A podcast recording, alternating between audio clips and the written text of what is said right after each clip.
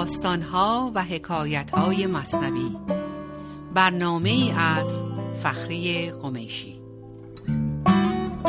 میشنوید ای دوستان این داستان. خود حقیقت نقد حال ماست آن. دانه معنی بگیرد مرد عقل ننگرد پیمانه را گرگشت با عرض سلام فخری قمشی هستم با بقیه داستان ساختن مسجد الاقصا توسط حضرت سلیمان. قسمت اول این داستان رو در برنامه قبل با همدیگه خوندیم. و در این قسمت از دفتر چهارم سطر 472 ادامه میدیم. حق همی گوید که دیوار بهشت نیست چون دیوارها بی جان و زشت. زندگی یا فروردگار میفرماید که دیوارهای بهشتی که من دارم براتون تعریف می‌کنم مثل دیوارهای بناهای زمینی و مادی بی جان و بی روح و زشت نیستن. برعکس صاحب جان و روح زیبایی هستند. چون در و دیوار تن با آگهی است زنده باشد خانه چون شاهنشهی است. و مثل بدن ما که جان و روح به اون حس و آگاهی داده و خانه این جهانی ما با وجود روح زیبا و با حس شده بهشت نیست مطلقا بنایی مرده از جنس آب و آهک نیست. متوجه شدین که داره اینجا این بنا رو صحبت از ساختن مسجد الاقصاست که با بدن انسان و روح انسان مقایسه می‌کنه. هم درخت و میوه هم آب زلال با بهشتی در حدیث و در مقال. اینجا بهشتی یعنی آدم بهشتی. زان که جنت را نزالت بستند بلکه از اعمال و نیت بستند. در اونجا همه چیز زنده و حیه. از جمله آب و درخت و میوه ها روح دارند و با بهشتیان در گفتگو و ارتباط هستند. چرا؟ برای اون که اونها از مواد خاکی و زمینی ساخته نشدند. و اصلا از چیزی از قبل ساخته شده درست نشدن. بهشت که مولانا داره وصف می‌کنه در همین لحظه و در درون خود ماست. این بنا زاب و گل مرده بوده است. وان بنا از طاعت و از طاعت زنده شده است. ساختمان این جهان خاکی ما از آب و گل مرده درست شده. در حالی که اون بنا از رفتار و افکار نیکوی ما در همین لحظه در هر لحظه ساخته میشه.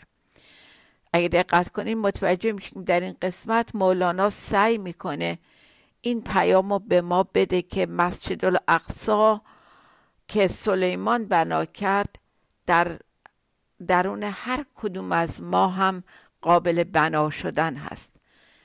و هر کدوم از ما سلیمانی هستیم که باید این خانه رو در درون خودمون بسازیم تا خدا به اونجا قدم بگذاره. این به اصل خیش ماند پرخلل وان به اصل خود که علم است و عمل. هم سریر و قصر و هم تاج و سیاب با بهشتی در سؤال و در جواب. خانه هایی که ما بر اساس من ذهنمون می‌سازیم خلل پذیر و نابود شدنیه. ولی خونه ای که بر اساس جان جان و روحمون ساخته شده باشه و تخت و تاج و لباس هایی که در این قصر داریم با ما دائم در سوال و جواب هستند سریر یعنی تخت و سیاب هم یعنی لباس. کاملا جنسشون و عملکردشون سوای اون چیزی هست که ما در این زمین می‌بینیم.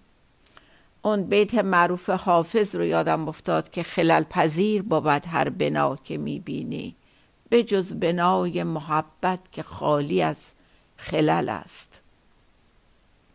و باز می‌دونید که اینجا کلمه محبت بنای محبت خیلی خیلی معنای وسیعی داره. بیشتر از فقط یک محبت و عشق. فرش بی فراش پیچیده شود خانه بی مکناس روبیده شود. تخت او سیار بی حمال شد حلقه و در مطرب و قوال شد. در آن بهشتی که مولانا وصف اونو می‌کنه فرش ها بدون فراش پهن و جمع میشن.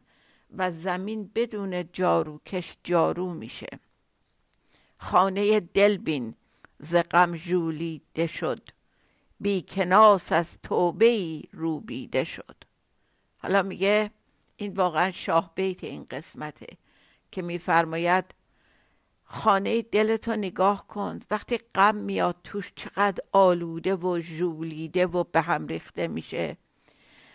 ولی فقط با یک عذرخواهی فقط شناسایی اون غم و فهمیدن عیبمون که اسمشو توبه گذاشته اینجا و عذرخواهی از اون چه که کردیم این خونه دلمون بدون جاروکش جارو میشه و پاک و تمیز میشه. واقعا خونه دل همه ما می‌تونه اون مسجد اقصا باشه. هزار نکته باریک تر زمو اینجاست. نه هر که سر به تراشید قلندری داند. این حافظ فرموده. میگه برای بیان این داستان که خونه دلمون چیه و چجوری توش کار کرده میشه هزار نکته باریکتر از مو هست درونش. و به عنوان مثال میگه هر کی سرش تراشیده بود که قلندر نیست. قلندرها رسمشون بود که سرشون رو میتراشیدن قلندران حقیقت به نیم جا نخرند. قبای اطلس آن کس که از هنر آری است. اینم باز حافظ میفرمایند که مقایسه داره می‌کنه که قلندرا کیا هستن. قلندرا اونایی هستن که قلندران حقیقت اونایی هستن که قبای اطلس گران قیمت رو هم که جلوشون بذاری حاضر نیستن به اندازه نیم جو براش بپردازن. برای اینکه اون از هنر خالیه همون هنری که اون بالا ازش به اسم محبت اسم برد. و در آخر باز از حافظ مدد می‌گیرم. صوفیان واسطدند از گرو می همه رخت. دلق ما بود که در خانه خمار بماند. مقایسه داره می‌کنه. صوفیان و با قلندران. میگه صوفیا اونا بودن که وقتی رفتن می ازلی رو بگیرن لباس گرو گذاشتن. ولی یکم که گذشت رفتن لباسشون رو پس گرفتن و گفتن دیگه ما بسمونه دیگه می نمی‌خوایم دیگه لازم نداریم.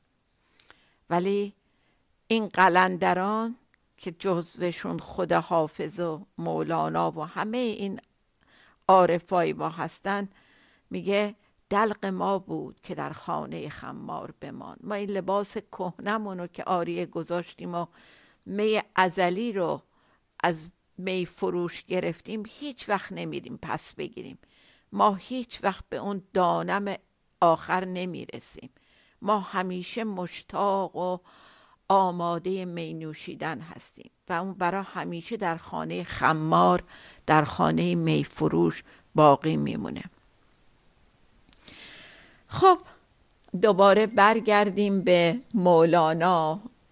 از حافظ مثال آوردیم که چقدر نگاهشون شبیه هم بوده در این دنیا در این برداشتشون از از این حضور. هست در دل زندگی دارالخلود. در زبانم چون نمی آید چه سود؟ در دل ما حیاتی دیگه وجود داره که فنا ناپذیر و جاودانیه.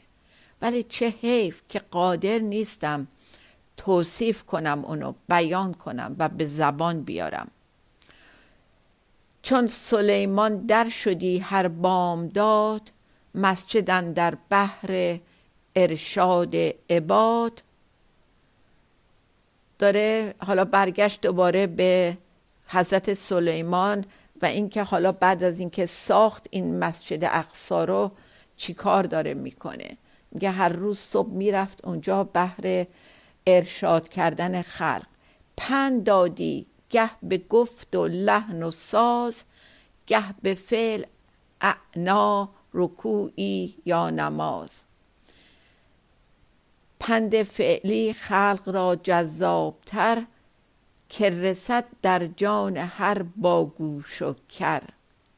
میگه حضرت سلیمان گاهی با سخن و لفظ و گاهی با رکوع و سجود گاهی با ساز و دف و شعر سعی می‌کرد که مردم ارشاد بکنه و اون که به گوش جسم کر بود از دیدن و گرمای این موعظات به معنی دسترسی پیدا می‌کرد. و در کل اونچه مردم در عمل از سلیمان می‌دیدند بهتر از گفته و حرف و نطق در اونها اثر می‌کرد.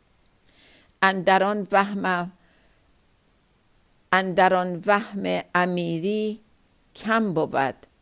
در حشم تأثیر آن محکم بود. برای اینکه اون نوع حرکت که در عمل اثرگذار بود از امیری می اومد که در وهم پندار کمال نبود. فکر نمی کرد که بیشتر از همه می‌دونه و ادعا نداشت. عمل اون امیری که بی ادعا بود بیشتر اثرگذار بود تا صحبت آدم پرمدعا. خب یه تنفسی بگیریم و برگردیم برای بقیه این داستان بسیار بسیار جالب. با ما باشید.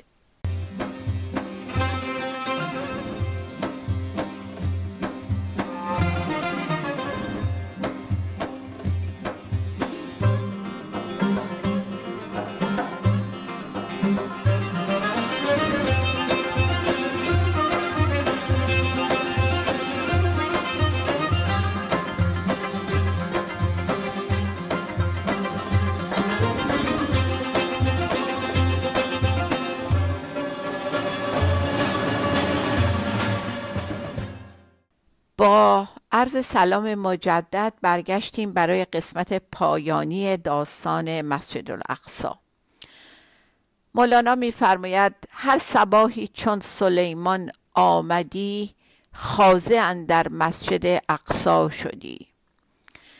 نوگیاهی رسته دیدی اندرو پس بگفتی نام و نفع خود بگو. تو چه داری؟ چه نامت چی است؟ تو زیان کی و نفعت بر کی است؟ خب میفرماید هر روز صبح وقتی سلیمان وارد مسجد, مسجد اقصا می‌شد با خضوع و خشوع وارد می‌شد. و عادتش این بود که به تمام گیاها و گلها و چیزهایی که در مسجد بود سری می‌زد و حالشون رو می‌پرسید و ازشون می‌پرسید کی هستی چی هستی خاصیت چیه؟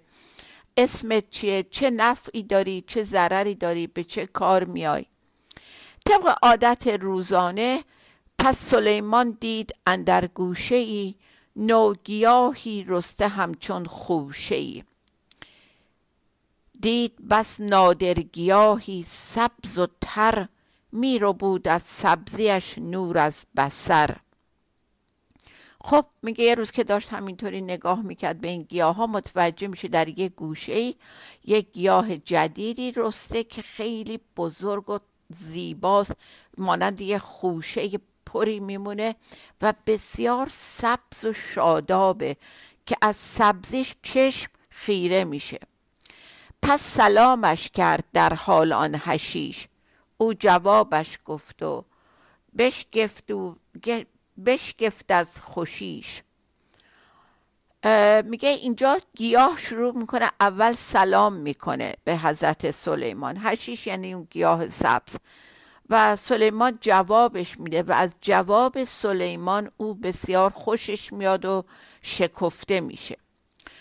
دوباره سلیمان می‌پرسه گفت نامت چیست؟ برگو بیدهان. گفت خروب است ای شاه جهان.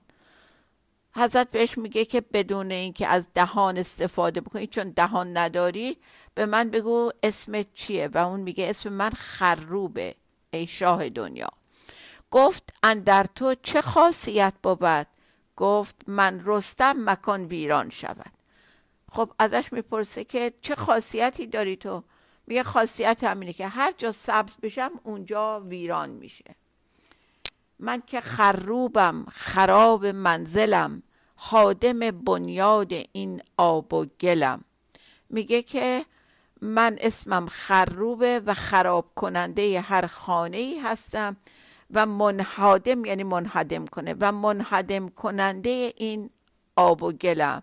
خلاصه هر جا باشم دیگه آبادانی اونجا نمیمونه. پس سلیمان آن زمان دانست زود که عجل آمد سفر خواهد نمود. و حضرت سلیمان از این صحبت این خروب متوجه میشه که وقت رفتن خودش شده. خب اینجا برگردیم به سمبل های مولانا. این گیاه خروب سمبولی از من ذهنی ما. به محضی که من ذهنی ما درون خانه دل ما رویده بشه و شروع کنه به رشد کردن موقعی که ما نابود میشیم. ولی سلیمان اینجا میگه گفت تا من هستم این مسجد یقین در خلل ناید ز آفات زمین. تا وقتی من در حضور هستم مطمئنا مسجد درون من از آفتهای زمینی در امانه. تا که من باشم وجود من بود. مسجد اقصا مخلخل کی شود؟ میگه تا وقتی که حضور در من باشه و خانه دل من جای خدا باشه مسجد اقصای من کی خلل پذیر میشه و خراب میشه. پس که حدم مسجد ما بیگمان نبود الا بعد مرگ ما بدان. میگه پس ویرانی و انهدام مسجد درون ما موقعی صورت می‌گیره که ما حضورمون از بین رفته باشه حضور در ما مرده باشه. و به جاش این گیاه خروب این من ذهنی اونجا رشد کرده باشه. مسجد است آن دل که جسمش ساجد است. یار بد خروب هر جا مسجد است. دیگه نتیجه گیری می‌کنه. میگه که مسجد درون ما دل ماست که جسم ما به اون سجده می‌کنه و از اون اطاعت می‌کنه. یعنی وقتی که جسم تابع روح و دله و این قلب قلبیه که از هر تعلقی غیر از عشق خدا خالیه. یعنی خانه دلی که فقط عشق خدا توشه گرفتار گیاه خروب نمیشه. و سلیمان میگه تا وقتی من به حضور زنده هستم. این نمی‌تونه من از بین ببره. بعد میفرماید یار بد چون رست در تو مهر او هین از او بگریز و کم کن گفتگو. حالا میگه خروب دل ما کی می‌تونه باشه؟ یار بد. که وقتی محبت یار بد در درون ما شروع به رویش کرد اون موقع باید ازش بگریزیم فرار بکنیم و باهاش در گفتگو ننشینیم. برکن از بیخش که گر سر برزند مر تو را و مسجدت را برکند میگه از بیخ این من ذهنیت رو بکن این گیاه خروب تو بکن که اگر رشد بکنه و سرش بالا بیاد تو و مسجد تو ویران می‌کنه بر می‌کنه. عاشقا خروب تو آمد کژی همچو تفلان سوی کژ چون میقژی. خیش مجرم دان و مجرم گو مترس تا ندزدد از تو آن استاد درس. میگه ای کسی که عاشق هستی یا خودتو عاشق حضور و خدا می‌دونی خروب گیاه خروب تو می‌دونید چیه؟ اون کج رفتنته. اون از راه درست به بیراه رفتنته. مثل بچه ها که در اون سنین طفولیت اولیه بلد نیستن صاف راه برن همینجور کج و کله راه میرن. و به طرف کج چهار دست و پا قجیدن یعنی چهار دست و پا و سینه خیز راه رفتن. میگه اونجوری مثل بچه ها حرکت نکن و خودتو مجرم بدون و از اینکه خودتو مجرم اعلام بکنی نترس. وقتی که ما اشکالمون اینه وقتی اشتباه می‌کنیم میترسیم که اعتراف بکنیم و به دنبال اعتراف قول بدیم که دیگه تکرارش نکنیم. میگه که اگه خودتو مجرم دیدی و جرم تو بیان کردی اعلان کردی که اشکال من چیه؟ اون موقع استاد ازل دیگه از درس دادن به تو کوتاهی نمی‌کنه. ادامه میده که به تو کمک بکنه. چون بگویی جاهلم تعلیم ده. این چنین انصاف از ناموس به. وقتی اعلام بکنی که من جاهل و نادان هستم و خدایا من هنوز تعلیم بده این اعتراف بهتر از اون حفظ اون ناموس بدلیه. از پدر آموز ای روشن جبین. ربنا گفت و ظلمنا پیش از این. حالا برمیگرده به داستان حضرت آدم. میگه پدر تا حضرت آدم بود که روشن جبین بود. دلش روشن بود. و اون موقع گفت خدایا اعلام می‌کنم که من به خودم ظلم کردم و از این اعترافش نترسید. نه بهانه کرد و نه تزویر ساخت نه لوای مکر و حیلت برفراخت. میگه که دنبال بهانه نگشت گردن این و اون بندازه. حضرت آدم وقتی که به گناه خودش در پیشگاه حضرت تعالی اعتراف کرد گفت خدایا ما به خود ظلم کردیم. اون موقع بود که بخشیده شد ولی سعی نکرد پرچم مکر و حیله رو بلند کنه و گناه خودش رو به گردن این و اون بندازه. تمام این داستان هایی که از دفتر چهارم از اولش خوندیم همین پیام توش بود که وقتی اشتباه می‌کنیم دنبال مسبب و مجرم در بیرون از خودمون نگردیم. همونطور که عاشق داشت این کار رو می‌کرد. همینطور که انود با مرتزا این کار رو می‌کرد و همینطور که در آخر حضرت داوود داشت به گردن خدا مینداخت گفت جرم من نیست تو منو اینجوری خلق کردی. ولی داره میگه که اگر که مثل حضرت آدم باشیم که اعتراف کرد که من به خودم ظلم کردم اون موقع است که خدا هنوز به ما تعلیم میده و از درس دادن کوتاهی نمی‌کنه و در کنارمون میمونه. خب به نظر من که بسیار بسیار جالب بود نتیجه گیری از این داستان ساختن مسجد الاقصا توسط مولانا. انشاءالله که به نکات ریزش واقف بشیم پی ببریم و دنبال ساختن مسجد اقصا در درون خودمون باشیم. تا داستان دیگه شاد و بی بمانیم. خدا نگهدار.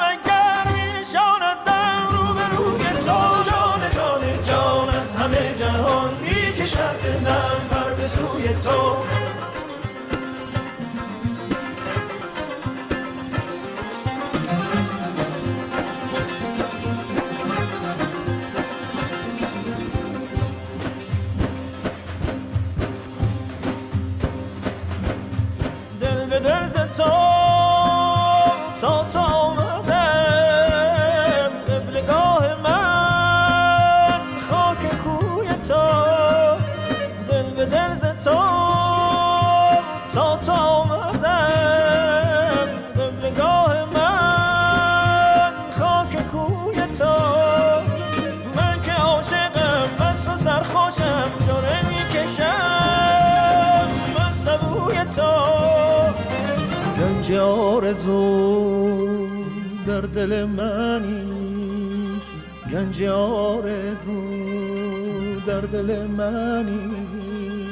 در دلم کنم جستجوی تو در دلم کنم جستجوی تو. جان جان جان از همه جهان می‌کشد دلم بر سوی تو.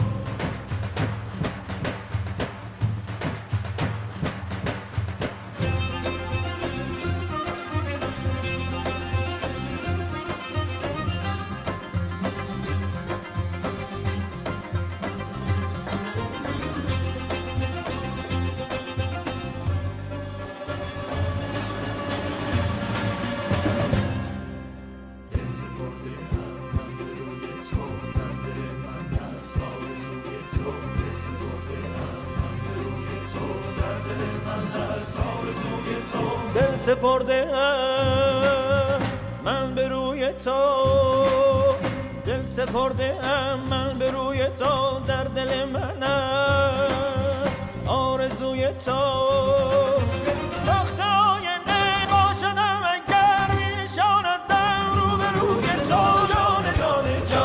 همه جهان می کشد دلم پر به سوی تو.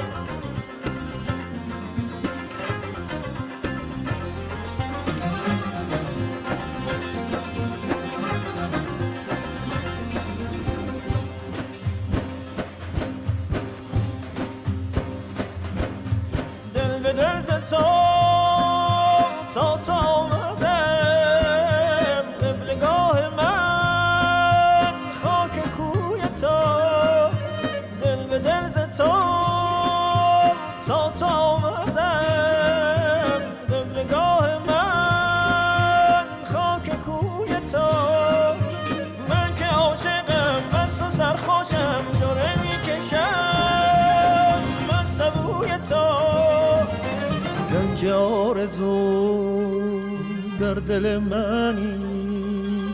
گنج آرزو در دل منی. در دلم کنم جستجوی تو در دلم کنم جستجوی تو. جان جان جان از همه جهان می‌کشد دلم سوی تو.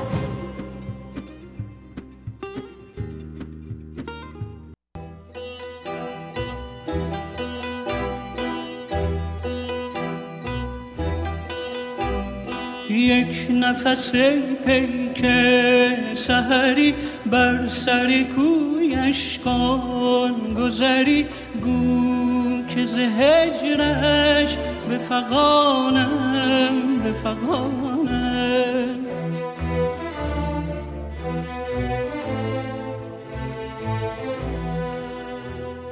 ای که به عشقت زنده منم گفتی از عشقت دم نزنم من نتوانم نتوانم